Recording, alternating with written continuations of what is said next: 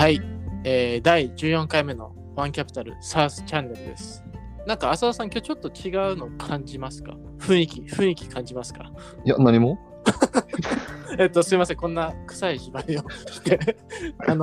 は、第14回目にして初のゲストをお迎えします。やりました、サースペンギンことプロジェクション AI のプロダクトマネージャーことワンキャピタル社員の三好かけるさんですお願いします。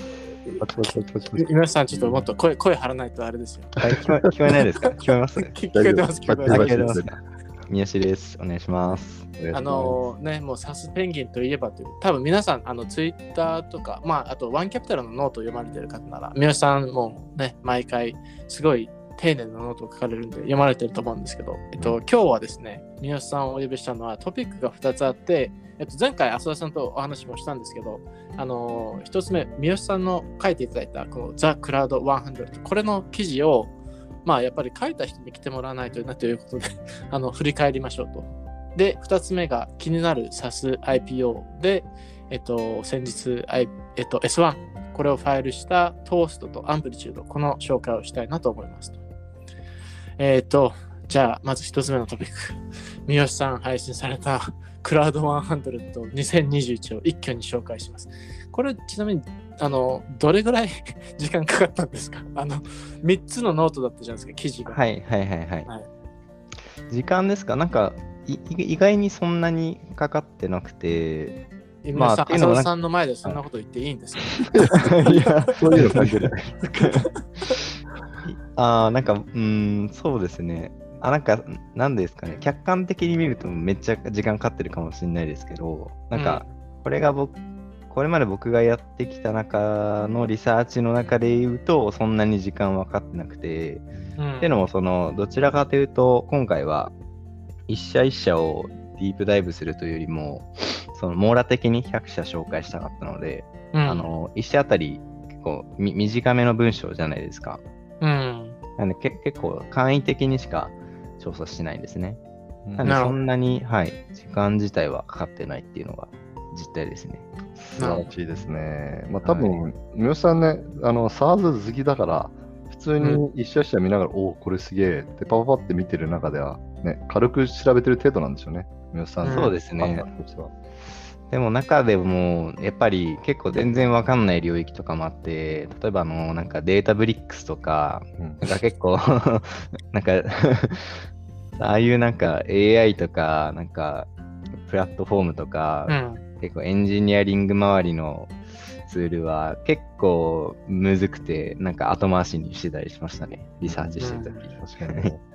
なんかどうですか、全部本当に一社一社あるし、もうね、超丁寧に、多分日本で一番丁寧に調べたそうですね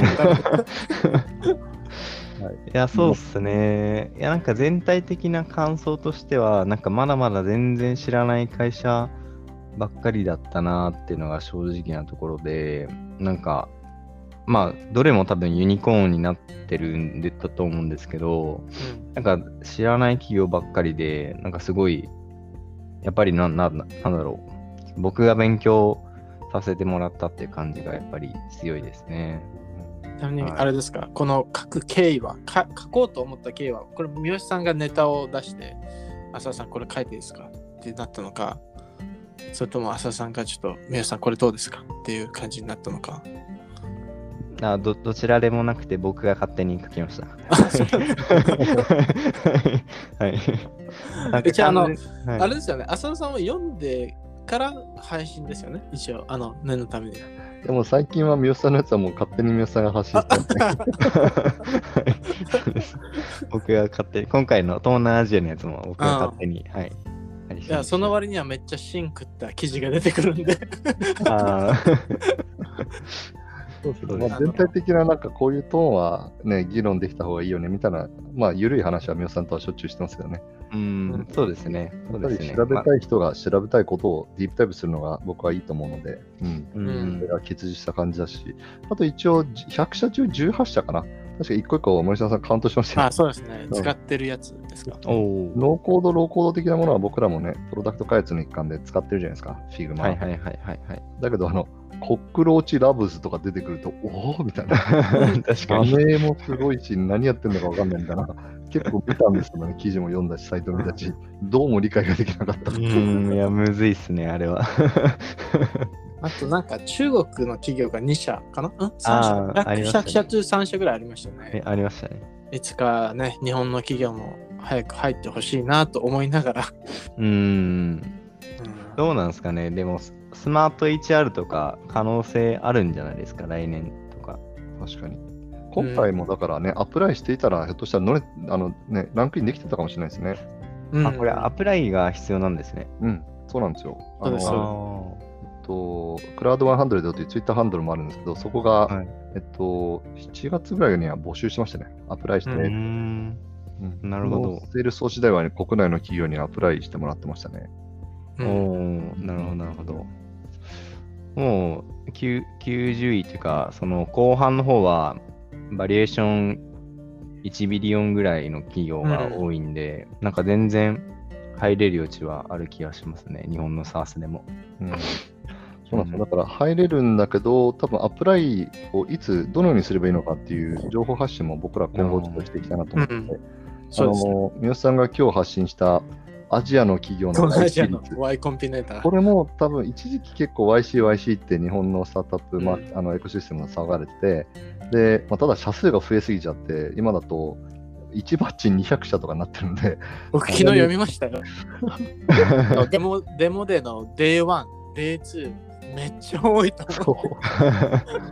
う昔はね確かイーストベンチャーズの方とかが、インターンの方もなのかもしれないですけどまとめてたんですよね100社ぐらいの時はでもやっぱり200社かける2バッチじゃないですか年間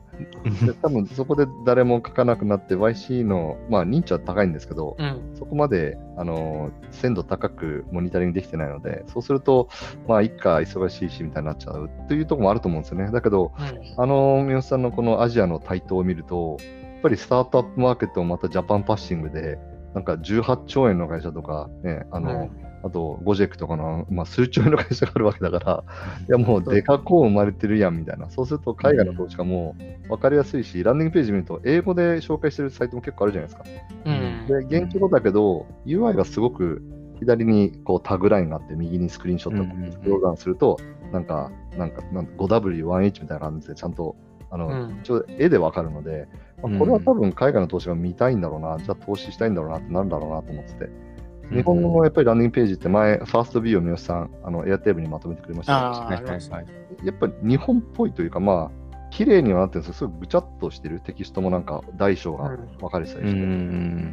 そういったところからまたやっぱり日本最適化っていうと、やっぱガラパゴス化しちゃうので、そうすると日本のマーケットの外に出れないことになりっていう、なんかこの悪い循環があるような気がしたので、記事を読みながら、我々できることって言ったら、さっき森下さんもおっしゃったようにもっと出てきてくれたなってちょっと傍観せざるを得ない立場でありますけど、主体的に我々のこのキャピタルを使って支援、投資をしてでバリューアップをしてバリエーション上げてっていうふうにそこにも YC にアプライする会社には我々ちょっと成長して投資しないですけどクラウド100には積極的にねアプライしてほしいですよね。そうですね。その中で三好さんどうですかちょっと1、2社でもいいですからここはっていうところがあればここはですかここはどうですかそうですねでも結構最近はなんか結構バーティカルサース見つけた時に、面白いなって結構思うようになってで最近日本でもだいぶ認知されてきたと思うんですけど、サービスタイタンってあるじゃないですか同じですねはいホームサービス事業者向けの、はいあそこもなんか今多分 9.5 ビリオンかなバリエーションがそうですねはいになっててなんかいやすごいなって思いましたねなんかやっぱりアメリカだとニュースピックスのなんかコメントとか見たんですけどアメリカだとなんか割とそういうやっぱり日本と違って結構戸建ての家とか多くて、やっぱり水道周りとかのなんかそのこう修理のニーズとかあるんだけど結構管理がずさんみたいな、だからすごいこれはなんかニーズがあるぞみたいなコメントを結構見たりしてやっぱそうなんだみたいなもうアメリカ住まいのね僕と浅田さんは住んでた僕と浅田さんはなんか家もそうですけど、サービスクオリティがっていうなるほどなるほど、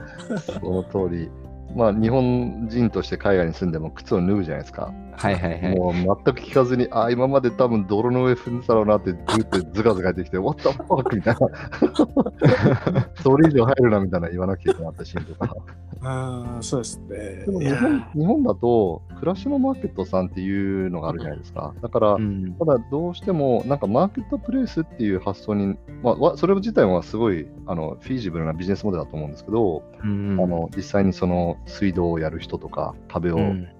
フォームする人とかで、それを発注するコンシューマーがいて、うん、ダイレクトマッチングっていうのは全然できると思うんですけど、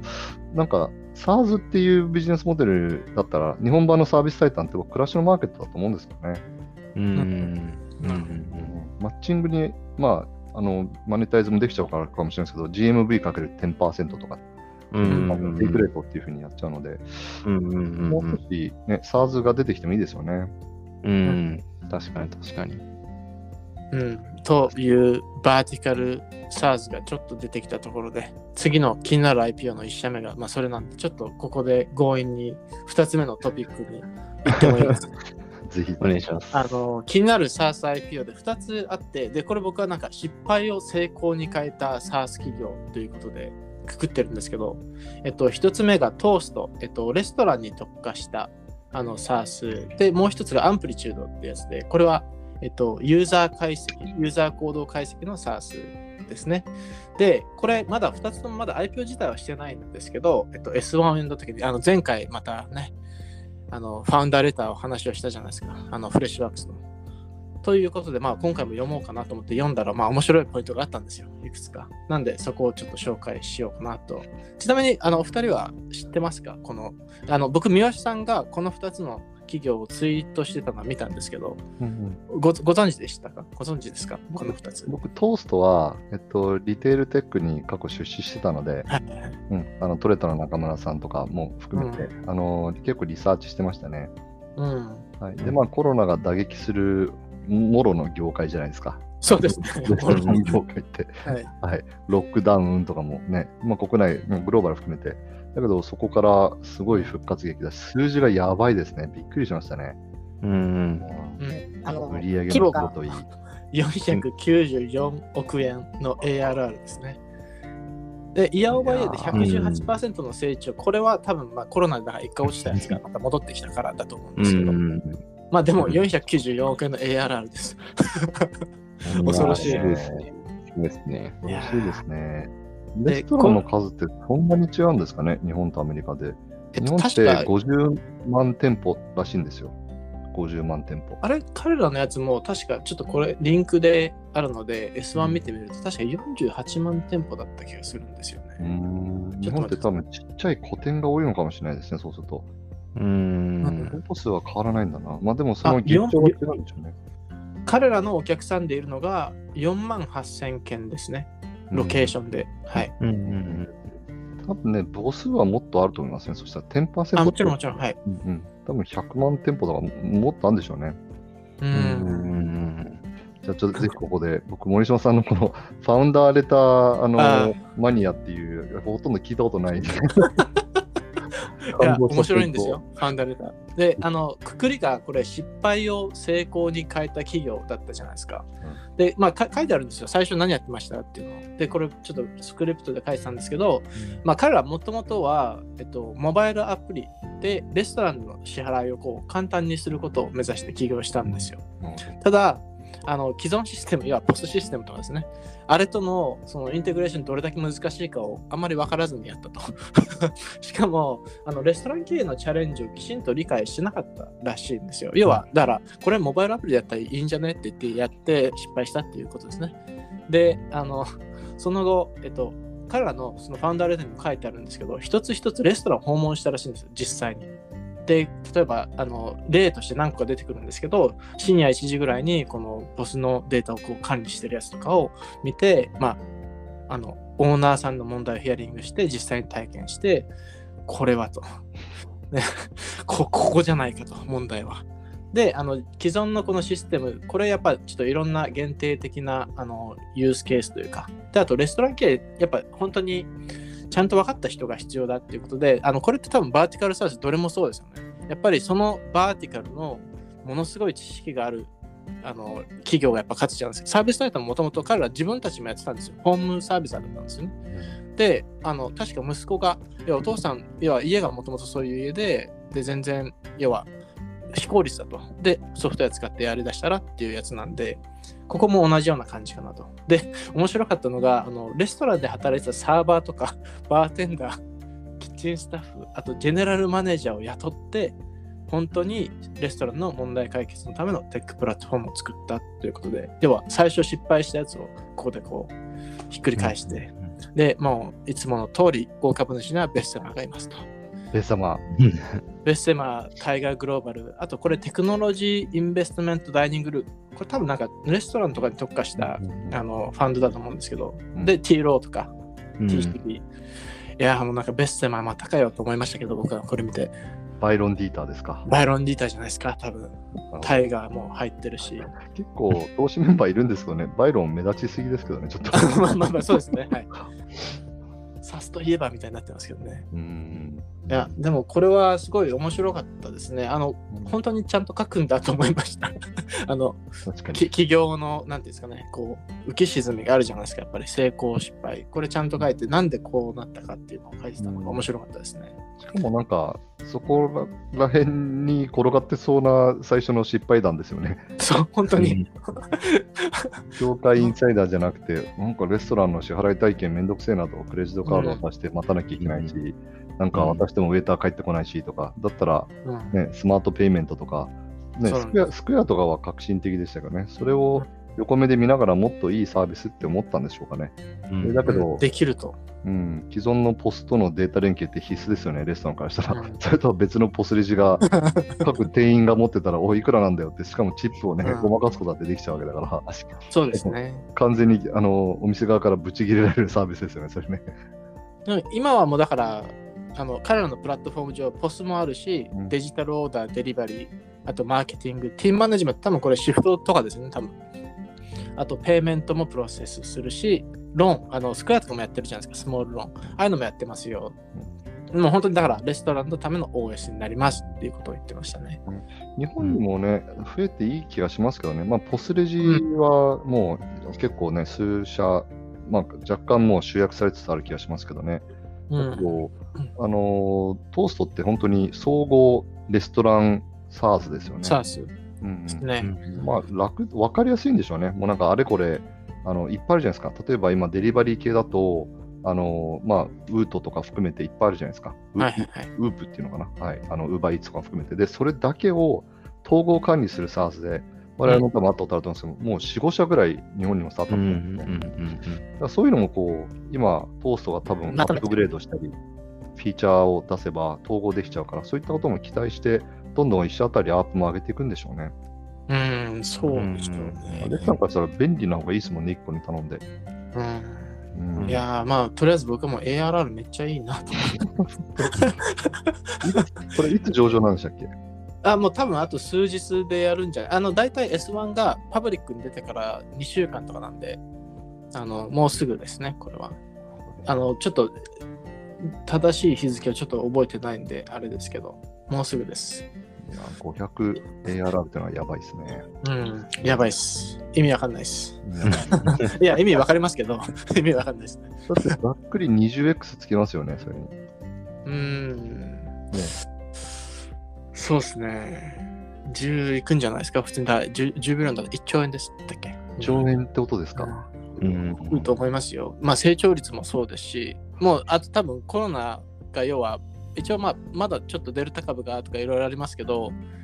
もう収束する方向に向かうだろうとみんな多分読んでるんで、殺到するんじゃないですか、これとか。オーバーサブスクライブなんか30倍とかでしたからね、ズームとかそんな感じになりそうだなとちょっと思いますけど、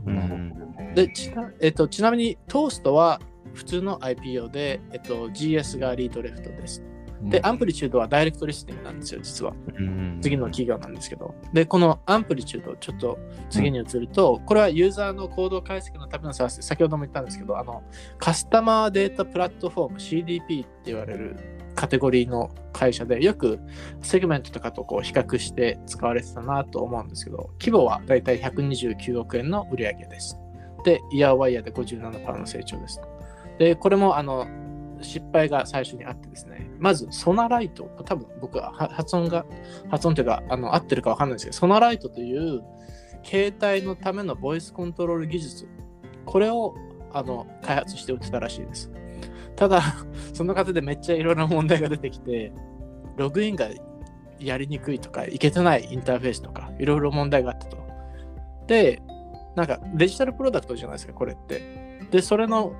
デジタルプロダクトにまつわる問題を解決するためのツールがないと。要はいろんな問題があるってわかるけど、ユーザーがどこでつまずいてるかとか見えないと。あとユーザーが なんでこのプロダクトを使ってくれてるかが見えないっていうことで、なんでこんなプロダクトが基本的なものがないんだということで作ったと。まさになんか自分たちのペインを解決するために作ったプロダクトで、失敗を成功に変えた。ちなみにそこではファウンダーレターでは言及してないんですけど、どれだけの失敗だったかで言及してないんですけど、彼らの表現を言うと、It was a good product and we got close but not good enough みたいな感じで書いてたんで、要は近かったけど、多分倒産するなり、ものすごい大きいピボットをするなりしないといけなかったんだろうなっていう書き方をしてましたね。で、大株主、こちらも東の大御所バッテリーが入ってますね。ベンチマーク、IBP、セコイア、ここら辺ですね。はい。日本だと電通さんが代理店やってますね、アンプリトゥード。あ、そうなんですか。それは知らなかったですね。いやでもこの企業は結構長らく、僕も向こうにいた時から話を聞いてるぐらいなんで、結構長いですね、プライベートでいるのが。トーストはそんなに実は知らなかったんですよね、S1 を見るまでは。でもこういうふうにS1 一番面白いのは多分ファウンダーレターなんですよ。会社のなんだろうな、会社の奇跡、これまでのたどってきた道とか、なんでこのプロダクトをみたいな話を、要はファウンダーが自分の、バンカーはエディットします。もちろん。こんなこと書いちゃダメよっていうことも言いますし、これやるとすごいなんかネガティブに見られるかとか書くんですけど、ただやっぱりファウンダーが最後は、俺の言葉で書きたいと、私の言葉で書きたいっていうことで書くんで、一番その、立つ部分というか、際立つ部分ですかね、S1 で。あと、それ以外、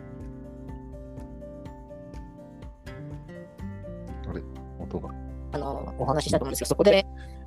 一文目ってやっぱりみんなが最初に読む文章なんで、めちゃくちゃ重要なんですよ。例えば有名なのだと、スナップチャットは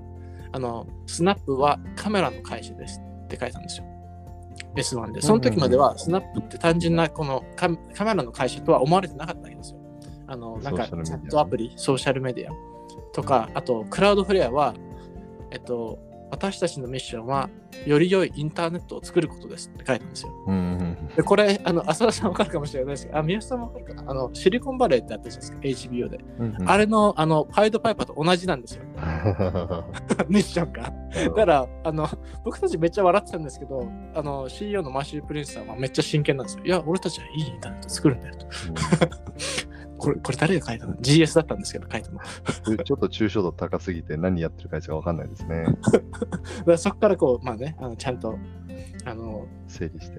理して書きましたけど、S1、皆さんもぜひ読んでください。あと、三好さんもツイートしてましたけど、クラウドジャッジメントとかで、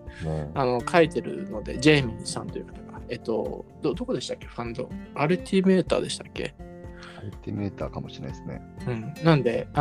ぜひぜひ英語の読める方は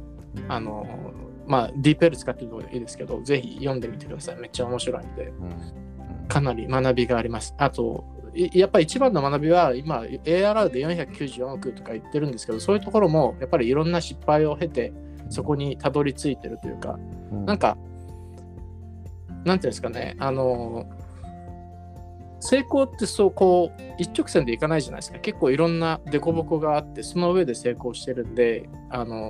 要は彼らすごいだけじゃなくて、彼らのああいう失敗もあって、その上でできてるっていう、こうなんか自分たちでもできるじゃないですけどこんなすごい企業でもあんなアホな失敗してたんだっていうのを気づいてもらって、もっともっとなんていうんですかね、視座を高めるじゃないですけど、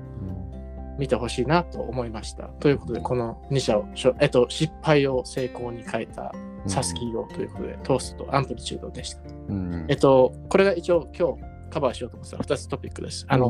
何かプロジェクション AI 関係とかで言いたいこととか伝えたいことありますか？三好さんはどうですか、このトーストとアンプリチュードについて。アンプリチュードは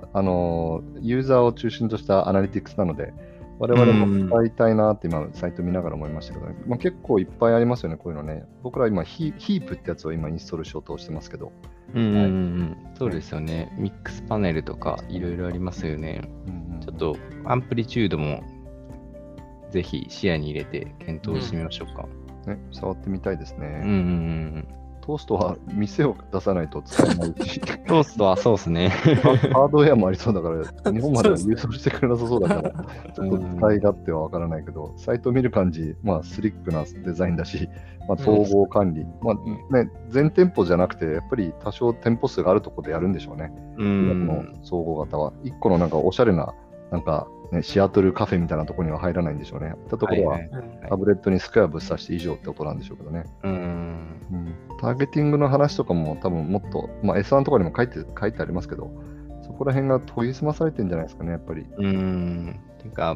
社名とロゴがいいですもんね、なんかわかりやすい。確かに。アンプリチュードとかだから SMB 向けっぽく見えるけどセルフサーブ型なのでユーザー登録直前までできちゃうんですよね。今お子さん話聞きながらやってたんですけど、でもやっぱり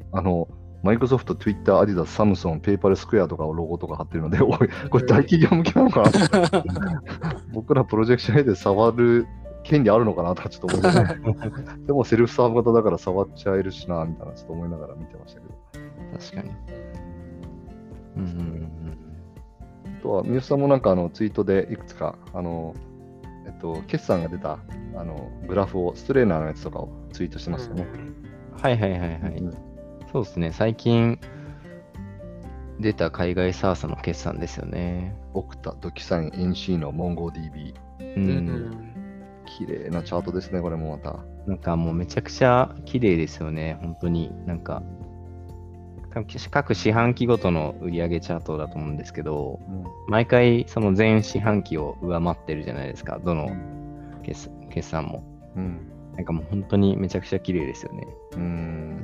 かに見てすごい思ってました。クラウドストライクとかめちゃくちゃ綺麗ですしやばいなこれ、あとなんかアサナがすごかったですね。アサナすごいですね。成長率が加速してたじゃないですか、あれめっちゃすごいんですよね。単純に売り上げ伸びるだけってまあね、SaaS企業って結構もう勝ちパターンに入ったら伸びるんですけど、成長率加速はもう本当にめったにないんで、そうですよね、そりゃアサナ爆伸びするわと思いながら見てました。株価も今とんでもないことになってますから、ちょっと買おうかな健全な僕はもう自己責任で、皆さん自己責任です、自己責任でデータドックとズームインフォとツイリオを持ってます。僕は、買おうかなと思ってます。僕はアサナ僕はちなみに持ってますアサナいいことですよそれは。やっぱりなんか誰だっけな、なんだっけな、ロブロックスに出資した、ファンドがあるんですね。前ポッドキャストを聞いたやつですよね。そうですね、彼すごい主張してたのが、まあ、僕ら VC 事業ってことでそこまでパブリックにね、この上場株に出資してるからどうぞっていう立場じゃないんですけど、自分たちの、まあ、投資仮説を検証できるのが上場市場なので、まあ、国内よりは海外はもうさらに距離もあるし、こうやって勉強も兼ねて自分の金を使うっていうのはすごく、まあ、最高な勉強ですよね。そうですね。保護するより、なぜその会社が伸びるのかっていうのは勉強になるからね。いいと思いますけどね。あとは、三好さんがこのスレッドで書いてた、そしてファウンダーレター好きの森島さんも前回の回でフレッシュワークスの件を言ってましたけど、これもいいスレッドでしたね。ARR400 ミリオンのインド発サースフレッシュワークスから分かることってツイート書いてある。そうですね、巨人たちと戦いながらも成長しているいやすごいですよね。結構競合がセールスフォースとかハブスポットとか全デスクっていう、ね、そういうところと戦いながら400億いくってなかなかすごいですよね。こういった情報を森島さんと三好さんが発信してますので、ぜひ今日読者の方そうですね、フォローしていただくのと清きワンフォローで、まあ、学んで、まあ、アクションにつなげられるようなコンテンツを僕らもちょっと届けられるようにしたいですね。当然すごい会社で500ミリオンの ARR で、ね、100何十%伸びてるって、まあ、すごいはすごいんですけど、じゃあそれどうやってやってるのかと。中の人たちに聞いていくっていうことをちょっと我々もネットワーキングをして人脈を増やして、はい、ちょっとここで、まあ、そのうち英語のコンテンツとしてでも届けたいですね。そうですね、了解です、はい、ということで今回第14回目のワンキャピタルサーチチャンネルでした。浅田さん、三好さん、今日はありがとうございました。ありがとうございました。